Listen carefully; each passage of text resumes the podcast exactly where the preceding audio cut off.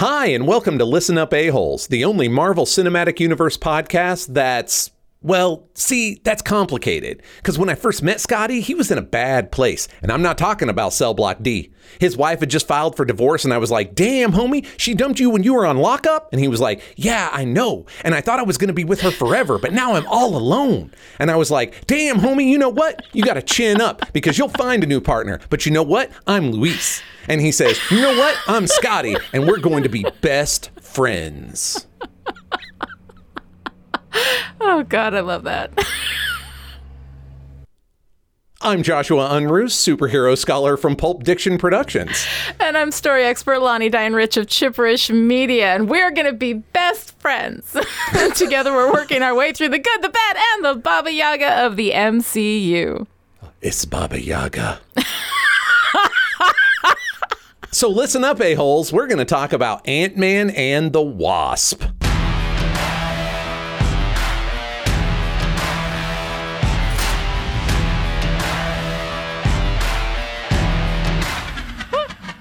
This movie is so fucking ridiculous. It's pretty ridiculous. It's pretty lighthearted, and you can tell listeners that it has infected us right from jump. Because I found that Baba Yaga thing to just be endlessly hilarious for no apparent reason. Just a hunted look. It's Baba Yaga. so good. yeah, it's good stuff. But first, friends, four color facts because now we get to talk about one of my actual honest to goodness favorite Avengers. Janet Van Dyne, aka the Winsome Wasp. All right. Okay. The whole damn movie should have been about Janet. Like that's the last movie should have been about Janet. Everything should be about Janet. I don't want to hear about. Scott and Hope when I got Hank and Jan on deck, and frankly, Hank can have several seats. Just tell me about Jan. So, appearing for the first time in Tales to Astonish number 44 in June of 1963, uh-huh. Janet Van Dyne appeared as Hank Pym's partner, both romantic and shortly crime fighting partner. She originally became the Wasp to avenge the death of her father, industrialist and inventor Vernon Van Dyne. He was killed by an alien during an experiment, obviously. And so she naturally asked her boyfriend to install tiny wings in her back that come out when she shrinks using his barely tested Pym particle technology that had already gotten him nearly killed a dozen times. I love her already. Uh, right? G- I- Right. this is it's literally in my notes. I love her. We stan a queen.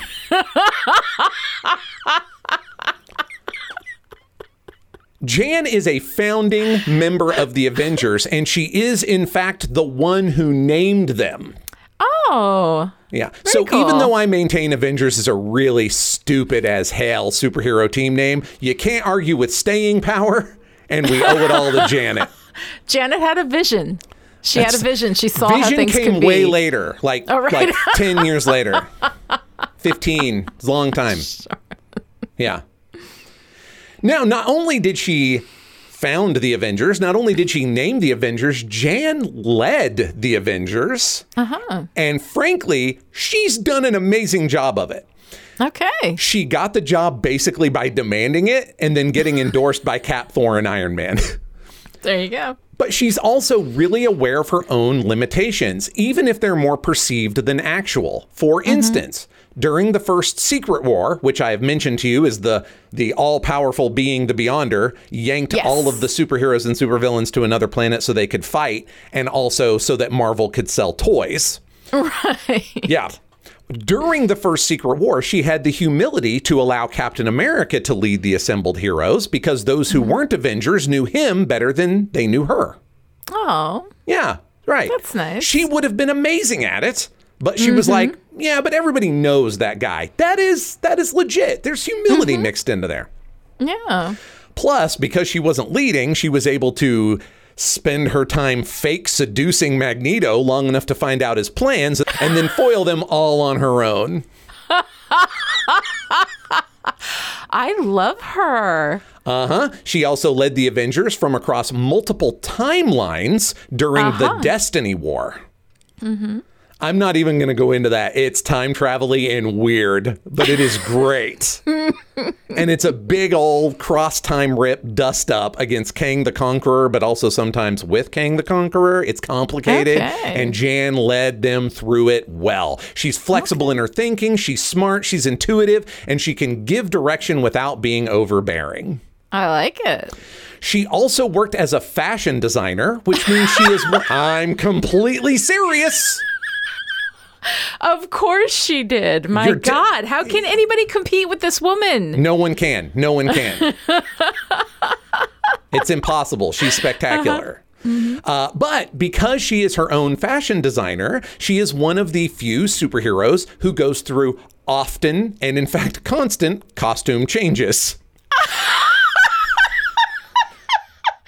I love it. Does she have the Velcro rips and everything and just, you know? Man, I don't know because she has literally changed her costume between panels and not as a uh, mistake. Like she was uh, like, "Oh, we're leaving on a mission. Hold on." And they're like, "You're already in costume." And she's like, "Not the right one." You know. I love it. but she's not always perfect.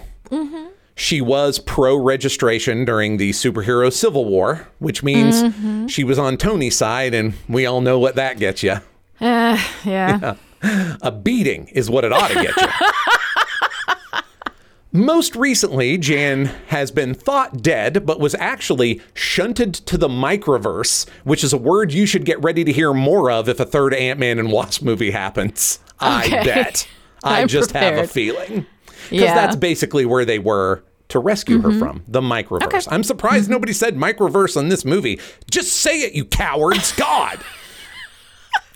Once she returned, she returned as a member of the Avengers Unity Squad and financed the team personally in order to avoid the problems that government sponsorship brings. Okay, fair enough. Most recently, she's appeared as an agent of Wakanda, which, as you'll recall me mentioning in Black Panther, is basically the current Avengers espionage squad. It's All pretty great. Yeah. Her powers are naturally shrinking and growing. She doesn't mm-hmm. like to grow, though. She prefers Yes. to shrink down. Originally, she needed capsules and then later biomechanical implants in order to shrink and grow. But finally, she had used the particles enough she can size change at will. All right. She has some minor genetic modifications, including tiny wings that are always there. They're always there, but they Uh-huh. only sprout when she shrinks. Like they stay the same size. So they stay the same size. That's right. I love it. Yeah. She only uses them when she's tiny. It's fine. Yeah, but if she's wearing a sweater, though, does it like pull the yarn or I don't know? D- should we talk about unstable molecules? Because I can tell you about unstable molecules. I'm reasonably certain we've had a conversation about unstable molecules. we have. Uh, this is a this is a fabric invented by Dr. Reed Richards, aka Mr. Fantastic of the Fantastic Four, that is very like tough and durable. And its most important aspect is that it allows people's superpowers to work through it. So his outfit stretches with him. The Invisible Woman's turns invisible. The Human Torch does not burn all of his clothes off every single time, and I love it. they let uh, they let Spider-Man's wall crawling work like through yeah yeah and in Jan's case they it doesn't snag when her wings come out. It's a good Okay. deal. It's a damn fine right. deal. It's complete nonsense and I love it. How do we get around all this costume jazz? Unstable molecules. Move on. So, in addition to the tiny wings that are mm-hmm. always there, but again, only sprout when she shrinks, she also has small antennae that sprout from her temples and allow her to control insects. But she almost never uses that power. I don't think she's actually used that power since the early 70s. I couldn't confirm that, but I have a suspicion. Okay. Now, I've gushed about Janet all this time. Everybody's going to be like, but what about Hope? We want to know about mm-hmm. Hope. Too bad. Basically, she doesn't exist. She's not in the comics at all? Hope doesn't exist? Not really. Not really. Mm-hmm. Like there's kind of a Hope Pym, mm-hmm. right? But it's not. She's nothing like this. It's nothing like this. So Okay. Hope Pym appeared in a book that I was actually still buying off the rack, like when it was coming out in the mm-hmm. early 2000s, called A Next. This would be back late 90s, early 2000s, and it was set in the near future of the 616 and starred aging characters that we already knew and a bunch of mm-hmm. their children. So A mm-hmm. Next is the next generation of Avengers, right? Right. Uh, Hope Pym is the Red Queen and a bit of a supervillain in that she wasn't a member of A Next and didn't like that A Next was being called the next generation of the Avengers because it didn't have any Pym kids in it. so they basically Wait, is her. she the is she an only child though? I mean, do do Hank and Janet have a bunch of kids or they have two, and her brother was just like, "All right, supervillainy it is." Supervillainy in the name of petty bullshit? Got it. Let's do uh, it. You know what? Everybody likes a flexible sibling who'll just go along with your bullshit plans. The thing is, the thing is that I think that Hank, if he were, I think that they are deceased at that point. And if Hank were mm-hmm. still around, he would just be like, well, that's really embarrassing, but also makes total sense. You're related to me. and and Janet would be like, this is why it never worked out with your father. Clean up your fucking lives. just, I'm telling you, between the lines. All right. Similarly, the mm-hmm. ghost of this movie bears very little resemblance to the ghost of the 616. Mm-hmm. The 616 ghost is a computer scientist who invented Ghost Tech, which is a chip that could hold tremendous amounts of information and would actually go out of phase with reality if it started to overheat. But it would mm-hmm. still continue to function so that they could build these machines that didn't have to worry about shunting the heat from the processor because mm-hmm. the, it would just sh- become immaterial, but still keep running as a computer chip. Mm-hmm. He incorporated that tech into himself and his suit so that he can go invisible or intangible, but not both at the same time. He's fought Iron Man, he's worked for Justin Hammer, he's been a terrorist, and finally he's kind of tried to be a hero with Luke Cage's Thunderbolts. What the fuck? I don't know. Honestly, and this is real, I'm not sure I've uh-huh. actually read anything with Ghost in it. Oh, okay. I Yeah. definitely recognized the outfit from the movie. Like I had mm-hmm. seen the 616 ghost in stuff, but I didn't realize until I was prepping for this show that he's a he Yeah. and this ghost is a she. Yes. Mm-hmm. I think that the most interesting thing about Ghost is that he's been around for a while at this point, and we mm-hmm. still don't know his true identity even after all of this other stuff. He only appears as Ghost. Oh, interesting. So, really, everything I know about him, I'm laying the cards on the table because our listeners deserve the truth. Almost everything I know about him is from wikis. Hey, you know what? I think that you have earned your status. That's why like I'm the fact that you don't know everything, I think is okay. That's why I'm comfortable admitting this. right. The other reason I'm comfortable admitting this is after reading a few wikis, Ava apparently wore all of it better. So, Good. all right, but here's a fun one Bill mm-hmm. Foster. Now, we have talked about Bill Foster before. Sadly, it's unfortunate because the context in which we talked about Bill Foster was the superhero Civil War, Oh, mhm. where Clor, the robot clone of Thor, a giant Aryan ideal who calls himself after a Germanic god, murdered a giant black man with lightning. That giant black man was Bill Foster. oh wow. Remember that? Oh, yeah. This incident. wow, it's bonkers. All right. So I love I love Bill Foster. He's great. Mm-hmm. Uh, I really liked him in this movie too. We'll get to it. It was a really a good like sort of distillation of some of the more interesting versions of he and Hank's relationship from the comics. So he was mm-hmm. originally created by Stan Lee and Don Heck, so nobody has to mm-hmm. drink. Right. In the Avengers number 32, September 1966, he's a young man working for Tony Stark in his Baltimore factory. When Hank Pym was stuck at 10 feet tall and feeling really low about it, pun entirely intended, he hired Foster to be his lab assistant as they tried to cure him. Mm-hmm. By 1975, Foster had moved out west and acquired some Pym particles of his own. he ingested them and could then grow to a height of 15 feet.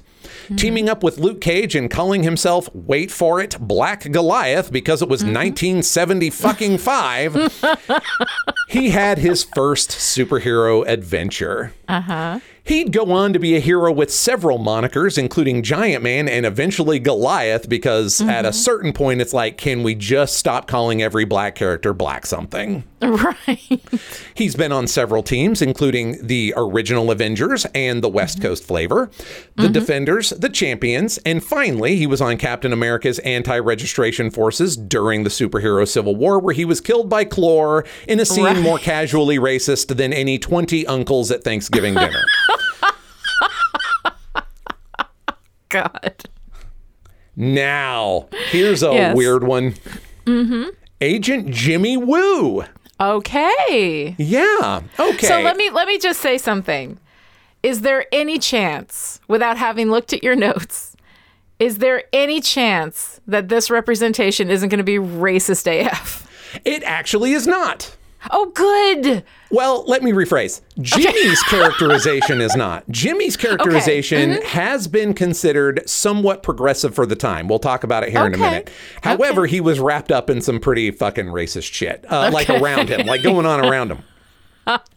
and and if I'm honest, I also kind of think that this is character assassination by adaptation because this Jimmy Woo in this movie is funny, but he's a big fucking dork, and the Jimmy Woo from the comics is awesome awesome. Okay. Uh huh. But before I get to how amazing he is, I have to tiptoe through the racist shit. So buckle okay. up. Okay. Originally appearing in Yellow Claw number one in October uh-huh. of 1956. Mm-hmm. James Woo was the now listen to that date though 1956 James okay, Woo was yes. the hero of a series published by Atlas Comics. Mm-hmm. We are before there is a Marvel in 1956. Okay. So he's he's another one of those characters that survived from the Atlas days into the Marvel mm-hmm. days. The series Yellow Claw pitted Agent Woo against mm-hmm. a Yellow Peril villain who was a communist Chinese Mandarin. The mm-hmm. Office, not the villain. Okay. Who was of course named the Yellow Claw. Now, oh god. just in case, just in case everyone hasn't listened to every episode of Listen Up A-Holes or or you mm-hmm. know, they wisely skipped Iron Man 3, our episode about it because they didn't want to watch that movie. I will explain a yellow peril. So, mm-hmm. America's pretty racist and has right, been since jump. Out. Yeah. Mm-hmm. Whoa, unexpected. Who put this? Mm-hmm. I didn't order this, you know. and for a while, we were very concerned for a while, and once again, time is a flat circle. We were very concerned about what was going on in China. if you are familiar with Fu, Dr. Fu Manchu, is a pulp character who was very much uh-huh. like a, he's probably the quintessential yellow peril villain. And mm-hmm. so you're hearing that even when we discuss what kind of peril they are, we're already being racist assholes. Like there's no yes. way for me to talk about this trope without buying into the racism a little bit because that's what they were called. They are generically yeah. yellow perils. Okay, mm-hmm. so if you have a usually very intelligent, calculating, cold Asian, mm-hmm. usually Chinese, but not always, villain.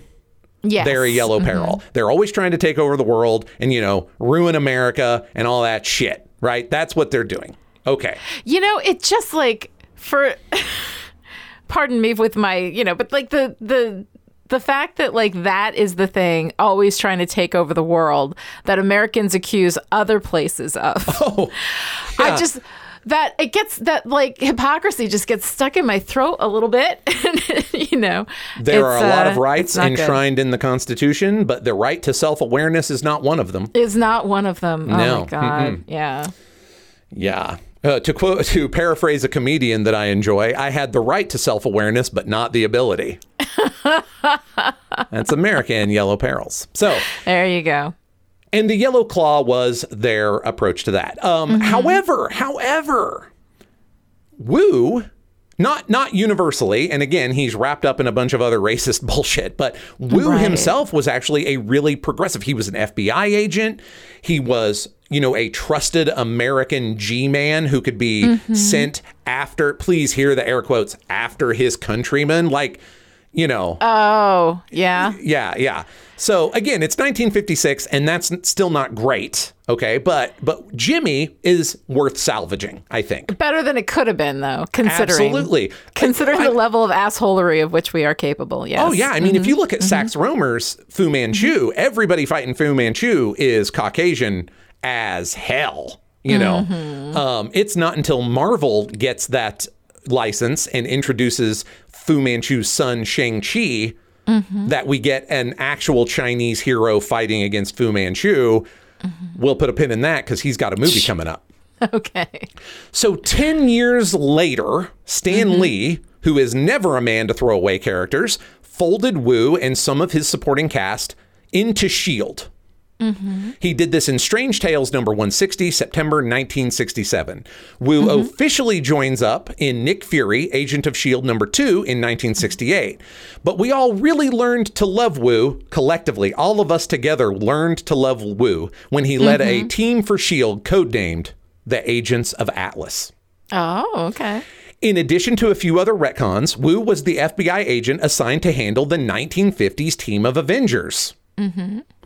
That's a very short lived squad who almost nobody remembers. And while this is because they're a big fat retcon IRL, that's why no one mm-hmm. remembers them now. They were they're barely around. In the 616, it's because they were a bunch of weirdos who only had one mission.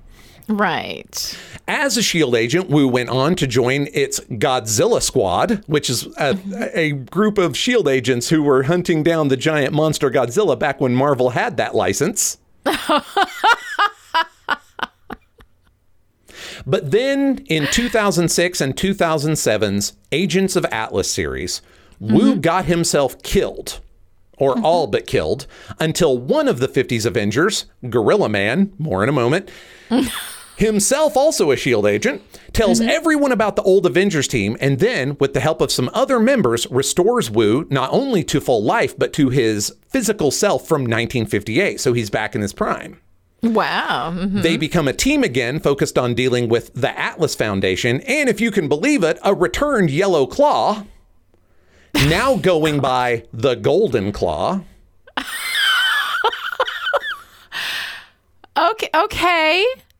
You know. it actually works out pretty well. What they were doing at the time is that they there are lots of conversations, both sort of thematically and in character, between Woo and the Golden Claw. And one of those has the Golden Claw saying, They mistranslated my name on purpose to be Dix. I was always Oh, the Golden. Claw. Okay. So- All right. So instead of telling you the whole story, because you should all go read it on your own, Agents of Atlas is great. The 50s Avengers are great, and turning them into mm-hmm. Agents of Atlas is great. And the thing I mm-hmm. love most about this squad is that they're made entirely of characters. All of them are characters that predate Marvel Comics. They are literally of Atlas, in that they were published originally by that company. Pretty cool. I like it. So here's who they are. Namora, a human Atlantean hybrid who is so similar to Namor, they just called her Namora. That's really it. A great. Way to give her her own identity. But, you know, whatever. There's actually two of those. There's a younger one whose who's Namorita. Uh huh. Now, to be fair, to be fair, this is actually in fiction. I mean, look, th- I'm not apologizing for any patriarchal bullshit that's wrapped up in this.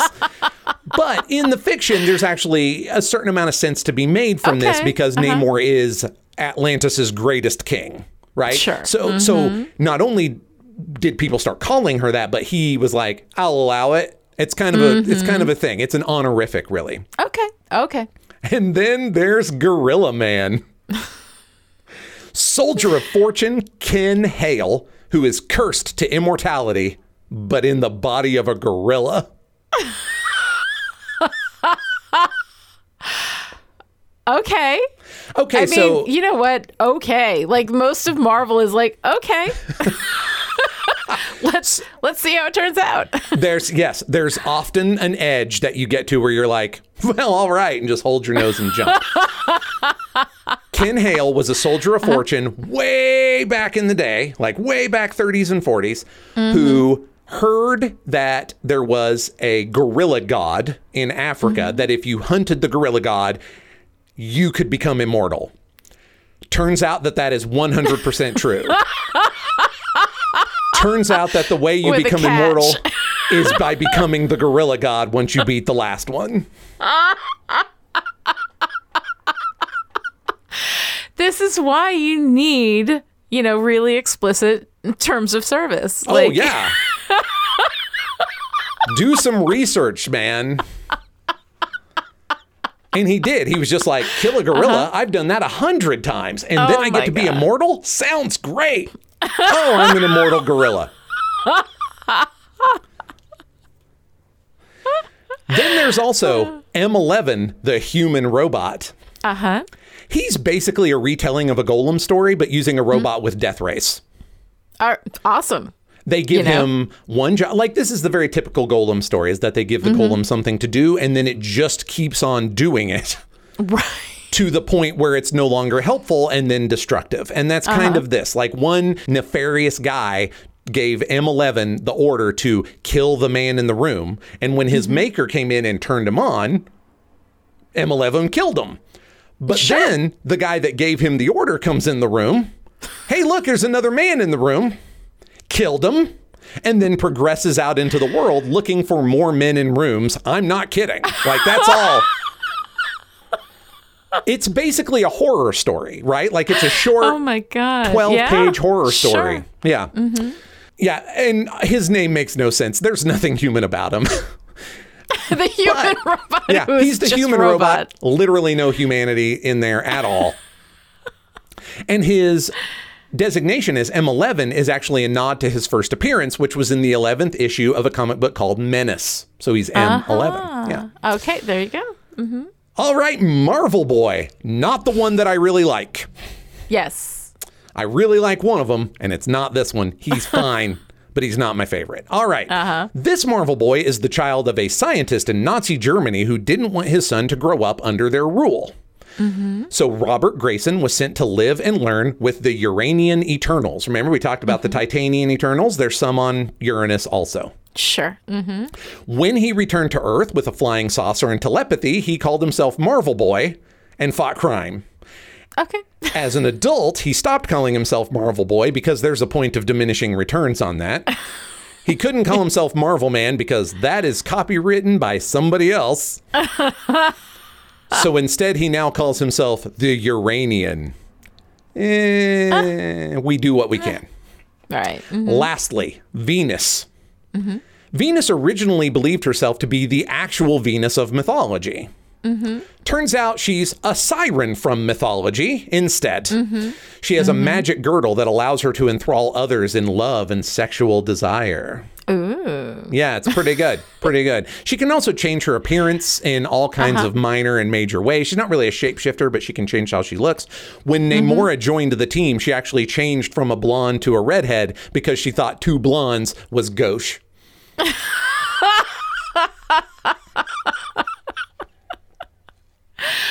Well, okay then. I, I, I, I listen. I'm just calling balls and strikes here. I just, Yeah, right. I didn't throw these pitches. Uh huh. Uh huh. All right. Last one of our four color facts: Elias Starr, who gets barely a mention, but is Ava's dad. Okay. Yes. Remember, Ava does not exist in the six one six. So, as far as Elias is concerned, he's a super genius who goes by the nom de crime Egghead. Now, I only mention this because he used egg egg shaped weapons and devices, despite having no egg themed powers.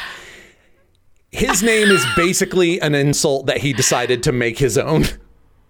Oh my god. Uh-huh. Yeah, everybody was like, I- "Look at the know big what? egghead," and he was like, "Oh yeah, have a fucking bomb shaped like an egg." I get your egg right here, buddy. That's right. Um, Who's got egg on his face? I don't know, because your face is blown off by my egg. I just want like a Saturday Night Live skit that is nothing but uh, like somebody like me. Okay, right. I want to be a superhero, but I need a theme.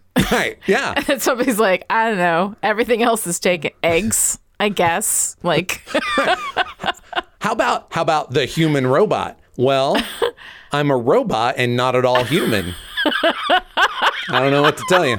we're going to press in a couple of days, dude. Make choice. I'd like to be Marvel Man. Oh, no, no, no, no, no, no, no, no, no, no, no, no. That's how lawsuits happen, kiddo. We're not doing that. I don't really care what my theme is, but let me just know this. Is anybody on the team blonde? Because I had a problem with that. No, she didn't have Blonde a problem. is She my fixed thing. it. She fi- she gave it up. She became She a redhead. it It, was fine. But yeah, that's really Yeah. the deal. He was really smart. Everybody gave him shit by calling him Egghead, and he was like, I'll take ownership of that. Sure. "This is a reference just for people who were watching the Harley Quinn cartoon." But he was just like, "I'll uh-huh. blow up this Egghead." That was what was. It was a little Bane reference for people who tuned into Harley Quinn. So those are all my oh, four color facts, but they're pretty great because Jan's in them. Uh, they're pretty great because Jan's in them. Uh, Ant Man and the Wasp cannot make the same claim. So let's go ahead and talk about Ant Man and the Wasp before we get to the ridiculous that is Janet Van Dyne. Okay, you better badmouth the script only and not Michelle Pfeiffer as Janet Van Dyne. We'll oh, no, get to it. no, no, no, no. Yes, absolutely as written. Absolutely as written. But let's go ahead and talk a little bit about this. Ant Man and the Wasp was released on July 6, 2018. It was written by uh, just a ton of people. Uh, Chris McKenna and Erik Sommers is one team, Paul Rudd, Andrew Barrer, and Gabriel Ferrari is another team. Uh, we have Ant Man and the Wasp, directed by Peyton Reed, who directed the original Ant Man and is slated to direct Ant Man 3, which is anticipated in 2022. So that should be interesting. I have to say, I like the direction. I like Oh, the yeah. direction of the movie. I think the Yeah. direction of the movie. The script is batshit. We'll get to that in just a minute. But I mean, the direction itself is actually pretty good. No, I Uh, agree with that. Ant-Man Yeah. right. Ant Man and the Wasp grossed uh, 622 million worldwide. So it's not one of the hugely performing Marvel movies. It's like middle of the road, but it's not the worst, you know. And it improved on the previous Ant Man movie by about 100 million, which in Marvel terms is the stuff that you have underneath the seat of your Oh, yeah. car Yeah. in change. Uh, so you know, million's whatever. like, okay, great. I guess we have a uh, marketing budget for the Black Widow movie now. Cool. Thanks, Ant Man. Exactly, whatever, right? Um, it has an 88% critic score and a 76% audience score. And I was kind of surprised by that. I would have expected the critics to be a little more critical of it and the audience to enjoy it a little bit more because the thing is that, like, Ant Man. Despite the fact, and, and I'm going to talk about all the ways in which the narrative in this thing is just beyond. I don't even. I don't even know what the hell they were thinking. Um, but the movie itself, I think, is incredibly charming. Like the, I love the characters. I love the moment to moment work. you know, for the most part, um, it's a sillier movie than most Marvel movies. I mean, granted, but you know, it Guardians of the Galaxy is about on the same level of, of pure silliness, you know, in a lot of ways. And and gets there in more egregious ways, as we've discussed. Yes. So yeah, Yes, yeah. it does. It does. Mhm. I have a theory that Ant Man and the Wasp suffered somewhat being the very next movie after Infinity War that wasn't Endgame. Yeah, uh, no. Context, Yeah. definitely. And placement where it is, I think there's, I think that that may be actually a big part of why the audience didn't warm to it as much because this is exactly the kind of film that pleases audience and drives narrative experts insane. But Um, after we watch Bucky and Black Panther and Spider Man Uh-huh. die, we're like, don't come in here and tell jokes, Paul Rudd. You can't charm your way out of this. exactly. And then he goes ahead mean, and does it anyway because he's a fucking miracle. But I, Because you know, that was that was April 2018. This I is know. July 2018. That's 3 months. Not to mention the fact that in at that point by the time everybody who was like, you know, at all into Marvel had watched the end of Infinity War and just been like what? I mean, I sat in the movie theater. I know this isn't the Infinity War podcast. I'm going to talk about it anyway. It's my show. Um, I sat in the theater, eyes blinking, looking at my kid, being like, wait, no, what? How? Like, you know, so as you're just getting over that emotional space where you've seen little Tom Holland Spider Man say, I, don't wanna just go. want, or I don't want to go. Don't, I know. oh my God, it's awful. All right, anyway, let's move. So we, even we are having trouble. All these years later, having processed all of this, even we, jumping from Infinity War to Ant Man and the Wasp, are having a little bit of vertigo. I can bridge the end of Infinity War back into Ant Man and the Wasp with the conversation that happened with me and my family after Infinity War. Mm-hmm. We come out of the theater. My son and my wife are distraught. and I'm very confused as to why. Yeah. uh, Because I was like, the hell did you guys expect to happen? It's called Infinity War. Not everybody's making it out. And we go around the corner and we get a little ice cream and we're sitting there eating our ice cream and talking about the movie. And my wife says, Well, what's the next one? And I'm like, I don't know. And I Googled it and I was like, Oh, it's Ant Man and the Wasp. And she was like, Are we going? And I said, I don't give a shit. And I didn't go to the theater. It's the only Marvel movie I haven't seen in the theater. Oh, interesting. Because I just been... didn't care after. The, I mean, the first Ant Man movie, after... everybody's heard us talk yeah. about it. I liked it mm-hmm. okay, but I was like, it should have been the Wasp movie from Jump. I just don't care that much. Right. Mm-hmm. And you know, after Infinity War, it was just like, sure, just whistle in the wind. I'm just here for Captain Marvel already. Let's go. It is. It is. It is a rocky, rocky transition. It's but a tough on its spot own, to be. Yeah. It's a tough spot to be in anyway. On its own merits, it's a hot mess, but it is an adorable hot mess. yes, like, absolutely. It's it's so cute. I mean, okay, first of all, way too much going on. There's oh. way too oh. much happening here. We got Scott in his house arrest and the FBI. We've got Randall Park as Jimmy Woo, who is adorable, and I like him, but also doesn't really. He's a little too ridiculous. He's a little too like. um I, I, just a flat joke character. Like you can't really, you know, understand that guy. Needy, um, socially yeah. awkward FBI agent is a choice that was made. It was it a choice was. that was made, and they got the and right love, guy to play him. I but, love Randall Park. If it wasn't Randall Park, I don't know if I would have if I would have been on board. I'm on board because yeah. I really super like him. Um, but we've got that storyline, which is essentially not much. We've got the mobsters and Sonny Burch, whoever the hell that is, and all oh, yeah. He actually stuff. exists in the six one six, but it, I didn't listen. I told you who Cross was, who Darren Cross was, but I skipped yes. Sonny Burch. That should tell you something. Uh, yeah, I don't He's know. He's in there. He wasn't, Nobody gives a shit. not good in the movie either. Um, there's this whole thing with Luis and the dudes. I love Luis and the dudes. They're adorable, but they've got this. They've got to get this new account to save the business, and the business is going to die. And the da da da. Then we've got Bill and Ava and all of that weirdness with Ghost. Then there is the goal for Hank and Hope of saving Janet, which is kind of central, and yet everything else going on. I mean, who the hell really knows? Um, then we've got you know Cassie and all the stuff going on with Scott's ex-wife, and you know, I mean, there isn't that much, you know, uh, but Cassie's presence in there and what she means to him, and the fact that he is risking losing her when they have that mm-hmm. conversation. He's like, "I make all these dumbass decisions, and you end up paying the bill." Uh, yeah, yeah, dude, and yet continue to please make dumbass decisions and not put your kid first. Like there's all of that.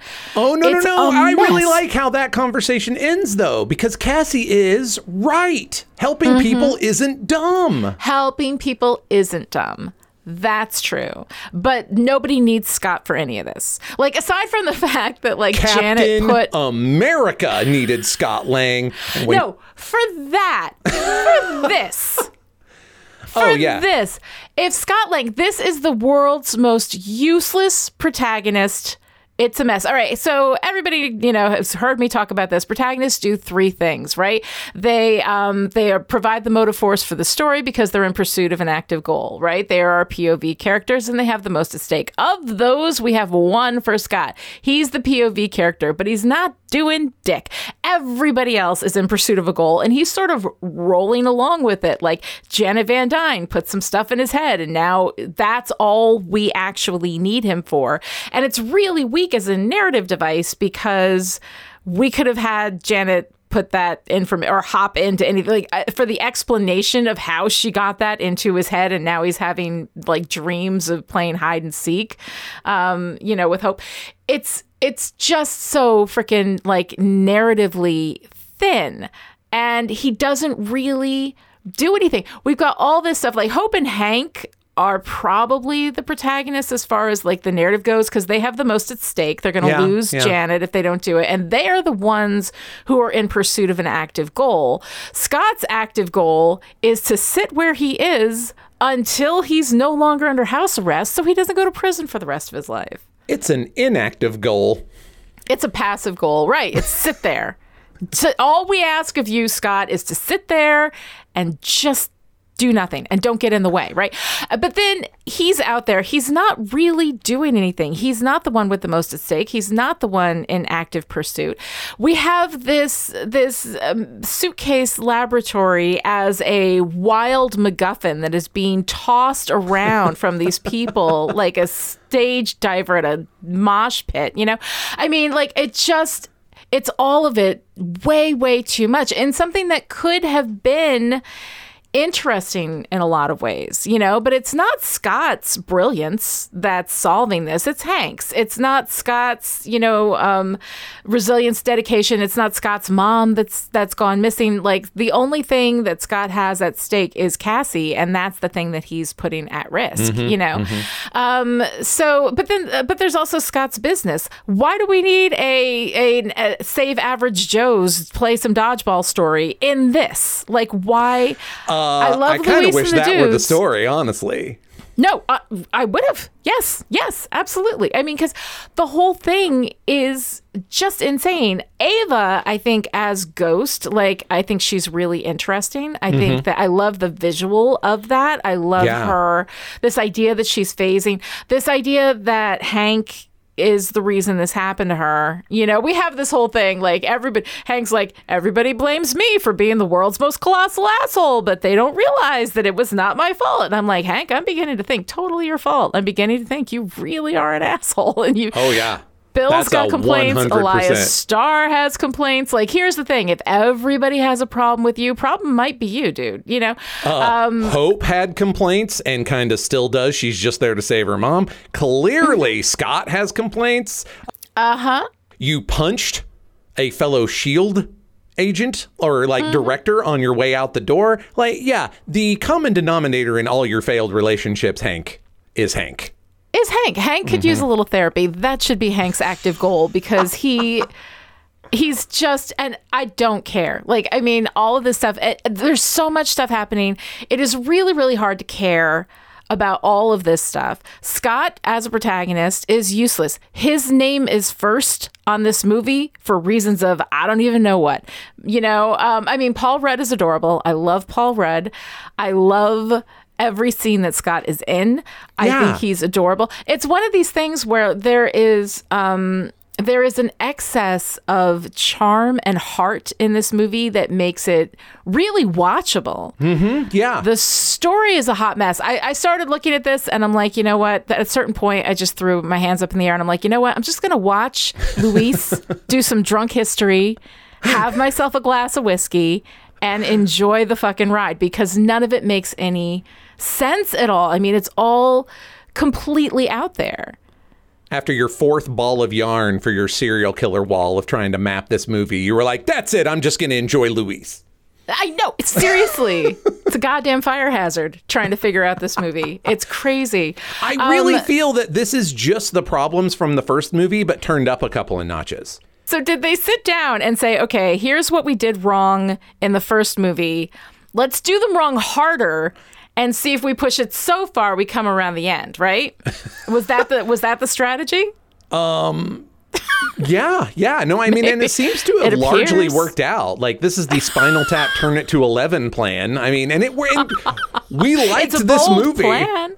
I, I enjoyed this movie. I enjoyed it because of uh, because of the characters, because the characters and the dialogue. It was really really fun. It had a lot of heart, um, but a lot of it, like the Sonny Burch stuff, I could not possibly have cared less about that. Um, and Ava I liked, but it it was it didn't make any sense. Like first, okay, the first thing with Ava, we've got this really wonderful creepy moment. You know, the first time we actually spend time with her when like she's got Hank and Hope and Scott all, mm-hmm, you know, mm-hmm. lined up there. So Ava has them all lined up, right? Scott wakes up. She is interesting and weird and you can kind of feel this like edgy energy from her. She's got a smile on. She says, I'm not going to hurt you unless I have to. And there's something, I mean, the performance was beautiful. Like, I really love the performance. Um, I, I thought that that was great. And then she's like, I just need something from your head. And her fingers glow and she's trying to go after his head. And then she never says anything about she needs Scott for anything after that. Like, then she wants Oh yeah, she's not there for him. She's there for Hank. She hates Hank. She wants to steal all Hank's shit. Bill Foster hates Hank, or at least has strong negative feelings about him. It's yeah, Scott. Scott's one hundred percent sideline. So like what why what is that even about? It doesn't make any sense at all. And then she needs Janet and she needs to extract Janet for whatever that means in a world where Janet has been living in this weird subatomic limbo for 30 years where apparently they also have a, you know, Sephora and she can get all of her makeup taken care of. We'll talk about that in a second. Um, so Ava's really interesting. She's in constant pain. Like, oh my God, can you Yeah. imagine with chronic pain like that and with something that happened to her from the time she was a child? She lost both of her parents. She blames Hank, and I'm sure she's correct in that assessment because he seems to be the world's biggest asshole. Um, there's all of these things that make her this wonderfully sympathetic, you know, uh, villain. And Yeah. so I find that really, you know, like interesting. I find her interesting. We spend nowhere near enough time with her or even getting any clarity. Like, you know, they're all chasing after this lab, right? And, you know, we've got a time lock. We've got two hours in order to get Janet back and all of this kind of stuff. But, like, uh, Ava has, I don't know, a couple of weeks. So, can we get Janet back? And then say, look, Ava, let's go get Janet, and then we'll give Yeah. you the lab and you can figure it out. We're not going to let you kill Janet, but we'll find something else. We'll figure it out, which they do, you know? So this whole thing, it's not a lock, it's not mutually exclusive conflict. Everybody, aside from the fact that they use the MacGuffin of the lab, but that's still not locked down narratively. So narratively, we have this big, hot, messy Gordian knot of whatever. And the only thing you can do is be like, you know what? World's greatest grandma, I'm in. Let's let's do this. Let's have some fun, you know? Yeah. Well, this is definitely one of those movies that demonstrates your point of the more writers or writing teams there are, the bigger the mess, which this is really only two teams, It's but I only don't two teams. feel yeah. like they were on the same page. Like I really Right. wouldn't be surprised if the stuff we liked best out of this movie, the ex-cons, Yeah. the the the project, the contract, the stuff with Scott and Cassie is Paul Rudd and his writing Mm-hmm. Right. partners half of things, right? Sure. And somebody was like, "But we need a supervillain," you know. Right. And, but did we though? You know. Did we though? Did I we don't though? think I we don't did. know. The whole thing is I don't it's just it's it's too wild, it's too much. I cannot every time I think I'm I'm getting a hold on like one narrative line in there, there's like five more that are just outside of my reach. It's all insane. um, we also have these father-daughter stories in this, right? Um, which I find actually really interesting. We got Hank and Hope. We've got Scott and Cassie. We've got Bill and Ava, right? So we've got these like repeated kind of father or father figure stories with the daughter. And it seems interesting. It seems like we have this in there. And yeah, and when you said that Ava, that ghost, originally was a man and they deliberately made her into a woman, I'm thinking, okay, so this must have been a choice. We wanted father daughter stories. And yet, I'm not sure that they say anything about father daughter relationships or that there's anything deeply involved in those stories that like reflect on each other or or have anything specific to say aside from the fact that like well I guess we'll just make the kid a girl you know I don't know They did a much better job with the father-daughter stuff in the first movie. They did, and they did well with um, Scott and Cassie. I like the Scott and Cassie relationship. I love that kid. That kid is amazing. It is Um, yeah. too bad that she ages out. More on that in a couple episodes. We will we will talk about that. um, but I mean, all of it is um, incredibly sweet. The uh, Luis and the dudes are always funny, and that's usually the kind of thing that annoys me. Like you've all these guys together and they're just joking, but they are they are all of them sweet, all of them vulnerable.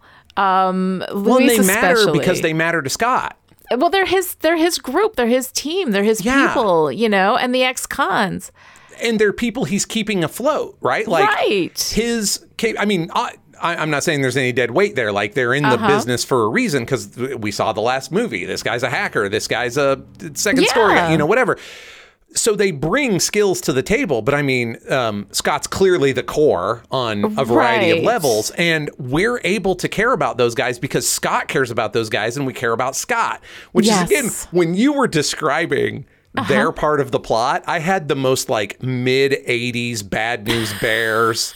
we gotta save the community center feeling when you were describing it, and I was I like, know. why isn't that the whole movie? That should be. I mean, they're the ex-cons. That's the name of the business. It's so Uh-huh. cute, and I absolutely love it. I love what they are, and I love the relationship that they have to each other.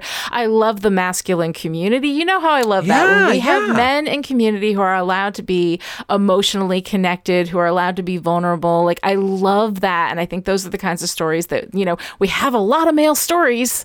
You know, that's the one I'm actually interested in. You know, Yeah, and yeah. um, so all of this, uh, there's so much, and there's so much that I feel like could have been done if you had separated this out. If we had told separate stories.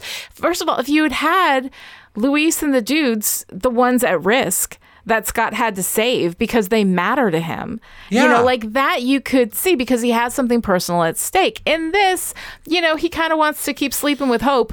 And that seems to be like most of what's at stake for him. Aside from the fact that Janet put this message in his brain, which really is is immaterial. It's just a, like a device to bring Yeah. him into the story. the worst thing they do with that is so disconnect him Yeah. from it that he that when she's embodied in his body, he doesn't even remember it. Mm-hmm. Yeah. Which is a good gag, but it really just further distances Scott from from the main narrative. I mean, if you really wanted to tie him in there, have them sharing the body Yes. throughout the movie and switching back and forth not under their control Exactly. because then i get to watch paul rudd pretend to be michelle pfeiffer pretend to be janet van dyne and i, I do not it. hate it right No, yeah that could be that could be really fun. You know, I mean, and if there's that's so what's much. fucking up the mm-hmm. contract right Yeah. like they, yeah, they're yeah. If that's all related, if that all makes sense, you know, but it's not. It's it's so disparate. It really feels like I mean, it's it's having a villain that phases in and out. I think is actually a pretty good metaphor for what Yeah. this movie does in its narrative line. It's phasing Oh. in and out. it's the chip it's the chip from from the comic book where it's just like it's Yeah. starting to overheat it'll be fine Right. it's going to phase out of reality here in a second It'll phase out of reality. Will right. Uh-huh. will we notice? Not really. It'll be fine. Speaking of phasing out of reality, uh, the ridiculousness of Janet Van Dyne. Now, here's the thing I am with you. The description that you gave me at the top of this episode about Janet Van Dyne, I am Oh, with you. She is good. awesome. Like, I love her. But here we have a woman who has been in complete isolation in subatomic circumstances, which, by the way, Hank's in subatomic for like 30 seconds before he starts wigging out in the middle of his his ship there.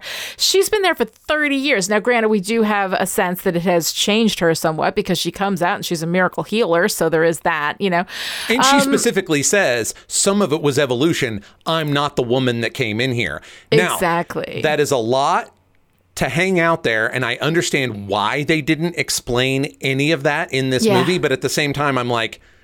You might want to give us about three more sentences on that. Maybe you just give three. us a little something like um okay so solitary confinement is torture right i mean we know that it's torture yeah. that it makes people so here she is she's been isolated for not a you know 48 hours or 72 or something like that or a week 30 years 30 years 30 years she's been in subatomic places her makeup and her hair are perfect. Her clothing is fine. She has a hair tie holding her hair back in a ponytail.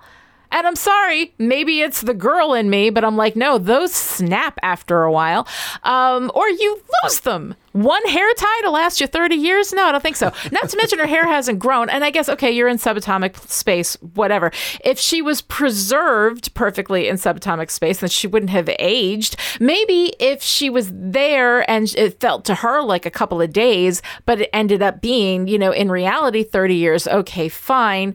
Um, all of this she's got no mental health no visible mental health defects and i get you know some of it is evolution some of it is adaptation and all of that kind of stuff she's still like human like how how how You know, she's Yeah. she is behaving like a woman who went to France for 30 years, not like a woman who has been in isolation for 30 years. And her perfect makeup drives me insane. My makeup, I put it on at 8 in the morning, and by 5 that afternoon, I've got like raccoon eye shit happening. Like, I mean, and this this bitch has been in subatomic space for 30 years and her makeup is perfect. Like, that distracts me so much that I cannot even I don't even know what Michelle Pfeiffer said or like how how she did.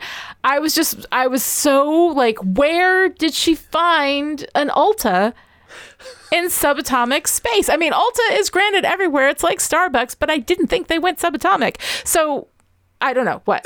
I don't Michelle, Michelle, I can't hear you over your eyeliner. I can't. I can't. I'm. I can't. I can't hear you over the. I.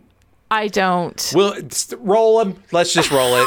Let's just let's not ask any questions, right? You know, I mean, I get Michelle Pfeiffer is a beautiful woman, but this woman has been through some shit, and there's not yeah. enough post-apocalyptic stuff going on with her, right? And Uh, well, and yeah, and it really isn't the kind of movie where we want to deal with that stuff, but it's also like you guys keep asking us to think about it at least a little bit. And 30 then- so years is a long story. time. 30 years is a long time, but if in her experience, and they said something about time is different there, like in her experience, if that's like, you know, a week and she's just wigging out and then she comes back and her husband's old, like that could be a thing and her kid's all grown. Like, and then you've got that angst of like her realizing what she's lost and like all of that. That could have been really super interesting. And yet you know like Yeah. that's not that's not what they put her through so that, but they didn't earn anything that they put her through she comes out like glinda the good witch you know like just Yeah. I'm here to give you my wisdom and tell you that the power was in your red shoes all along like that kind of thing you know i mean it's just it's so it's so weird and it's so distracting. And yet, like all of this stuff, nothing makes any sense. It's all a big mess. We have Bill, right, who is perfectly fine with Ava killing Janet or whatever, um, but has Well, but he then is at the his beginning, but then yeah. Changes puts his, his, foot mind. down when he's like, "You will not touch that little girl," you know. Um, I and then and then all of a sudden isn't okay with it, and then he gets backed up into an elevator by a bunch of ants, and then like I don't, I don't understand. I don't understand. Like none of it makes any sense. So it's such a mess, and yet. I was charmed the whole way through. Now, some of that might have been the whiskey. I'm not going to lie. Also, also, Mm-hmm. also, and there should probably be a term for this, Yes. story expert. So you can come up with one. But the Yeah. the thing that I think of with this movie, and this happens a lot, and it happens a lot with Marvel movies, maybe not to this level, but Mm-hmm. Yeah. that the the overall package is so interesting and or charming and or action packed and or the dialogue is great and or we're here for these characters you know whatever it is that it's not that this plot doesn't make sense. It makes enough sense, right? We know what everybody's doing and why they're doing it. It's not a tight narrative package, but we get it. We're not uh-huh. sitting there confused, right? We've Right. sat in movies, been confused, and that mm-hmm. ruins the movie. I don't know what's mm-hmm. happening. So that's not a problem. We know what's happening and we largely know why, but it's not really given narrative teeth, but we're fine with it because the ride is okay, right? The ride's fine. I mean, honestly, I'm not I'm not going to turn this all into like a Guardian shade all day, but that was Yeah. actually my first experience with the with Guardians 1, the first time I saw it. Mm-hmm. Like I came out of the theater and I was like, "Well, that was dumb as shit and fun." It and that was, was enough. Mm-hmm. And in fact, that was one where more viewings did not help that impression, right? But like in this case, I'm watching this and I'm going, this is more fun every time. It doesn't get better per se, but No. I have fun with it. And I don't know. I, I wonder with these kind of uh, with the bigger budget, you know, action Mm-hmm. movies, not necessarily all Marvel movies, but like the bigger budget stuff like this where we're Yes. Mm-hmm. we're we're doing it, right? We're we're going to do an action movie that's also going to have some heart and some comedy. I feel like there's a lot of don't work too hard on the actual story. We're going to carry well, through this on charm or whatever. Happens yeah, a lot. They're going to make their money no matter how bad the movie is. I mean, they're going right. to make their money, right? You know, um, and there are certain things that I think when you go to an Ant Man movie, which is a like there's there's A level Marvel and then there's B level Marvel. You know, there's the ones that like you probably don't expect as much from, and I think that Ant Man is is part is like that kind of franchise. Um, but yeah, there is something about like you know they're they're really riding on their charm, you know, rather yeah, than and they know necessarily. It. I think they know it.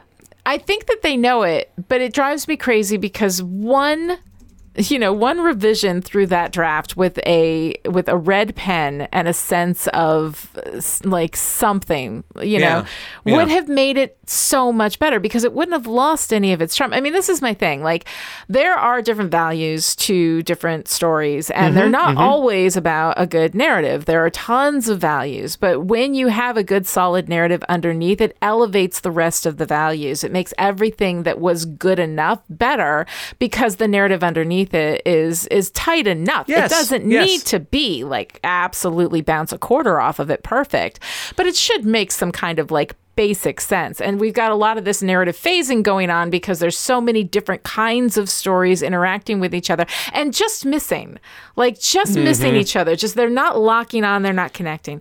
Um, so, you know, my argument, of course, and I realize I got a dog in this fight because I'm a narrative expert. So this is the value that usually matters most to me. It's just that there's no reason not to go through it and make the story tighter. Um, just because you don't have to, you're still going to make your money. I would argue that I think that it would it would get more traction if it had a strong narrative as well as all of yeah. this charm. Yeah. So, um, so yeah. So for me, like. I, I I appreciate it for what it is, you know, like and I did enjoy it. I would watch this movie again. Like I mm-hmm. it's fun and my god, Luis can drunk history his way. I could do an entire movie that is nothing but Luis doing drunk history, you know, monologues under the effects of truth serum. That honestly, you know, now that we're now that we're here toward the end, I'm going to say favorite part for me, drunk history Luis. I loved it. Uh Ant-Man 3 is 100% narrated by Luis. That's what yes, I want. Luis tells the story. Luis is the, the grandpa and the Princess Bride for the whole thing. The right, whole but thing. We never yes. we never actually cut away to anybody yeah. doing the movie. It's just him telling it and them saying and the words. Them saying the words. Drunk history, Luis. I could do that all day yes. for 90 minutes for mm-hmm. 90 minutes that's uh, what i want I, i'll do 120 of that it is so adorable i loved it so what's your favorite part well, this is really hard, and and I realized I realized when we got to it that as much as I enjoyed this movie, very mm-hmm. little of it stuck out. You know, yeah, like, and yeah. I think that this is. I'm realizing this is tied to that whole. There's a little too much going on. Yeah, and I really think that much to my surprise in this movie that had a lot of stuff that made me laugh and a lot of you know big dumb superhero ideas in it mm-hmm. that probably Cassie and Scott together oh, is my yeah. is my favorite part. Like partly because of the heart, right? Mm-hmm, mm-hmm. But also because when when she disobeys him and takes the the mm-hmm. the trophy to school, yeah. that is a really good and completely believable kid move. Yes. That she could not possibly have realized would so yeah. escalate the conflict over here, right? Like that's right. a really that's a strong move. And that he when he gets there and he gets it out of the bag and he's just like, "No, peanut." I mean, the whole yeah. thing, like he's so there's well, that, and there's the part a about movie, yeah, where that was what had gotten her involved in it to the point where she was in danger and he was going out to save her, and that's what he was risking all of this for. Like if you just give him something at stake. But yeah. anyway, I've been beating that drum all yeah, for the last anyway, hour. So that's yeah. it. Mm-hmm. And their conversation about her being his partner, and mm-hmm. she's like, "Don't laugh," and he's like, "I didn't. I wasn't laughing. You'd be great. It, mm-hmm. You'd be great. Mm-hmm. I'm the problem." Right. It's a really anyway. It's just really real, so but sweet. also, uh, yeah, just super sweet. And she's obviously like, um, uh, well, I mean, obviously the actress is very talented, but what mm-hmm. I was mm-hmm. going, I meant, I, I, was afraid it would sound like I was talking about the actress, but I mean, Cassie's obviously yeah. very precocious. Like she's, yes. she's a smart, like emotionally smart and also mm-hmm. uh, intelligent, smart kid. Yeah. Having this conversation with her dad, it was just really, uh, but but not so far above their level that it became 2 adults talking. It's Right. just, I, it's a, you know, yeah, if that had been the actual emotional center of this, if there had been an emotional center in this movie Yeah. at all, now that I think about it, and that were it, that's an improvement. There you go. Yeah. I don't know. It's a shame, but it was. It's still fun. I agree. It's still fu- it's still fun. If you enjoyed this conversation and would like to join in, come find us on Twitter. Lani is at Lani Diane Rich, and I am at Joshua Unruh. And the hashtag is Listen Up, A-Holes. This episode of Listen Up A-Holes was brought to you by the Chipperish and Pulp Diction producers who support us on Patreon at the power producer level. These people are the reason why Listen Up A-Holes is coming to you free and ad-free right now. So thank you to our April producers. Sarah, Shelley, Kristen, Kevin, Alice, Erica, April, Abigail West, and Jonathan. Thank you, producers, and to everyone who supports Chipperish Media or Pulp Diction Productions. This message is for you. Trying to help people is not dumb. To find out how you too can support Chipperish Media or Pulp Diction Productions, our Patreon links are in the show notes. Other ways to show your support write a great review on Apple Podcasts, tell your friends about the show, or, well, the 60s were fun, but now I'm paying for it.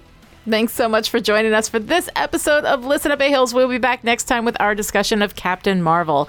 Until then, I want nothing to do with you. Look at my hairdo. I'm all business.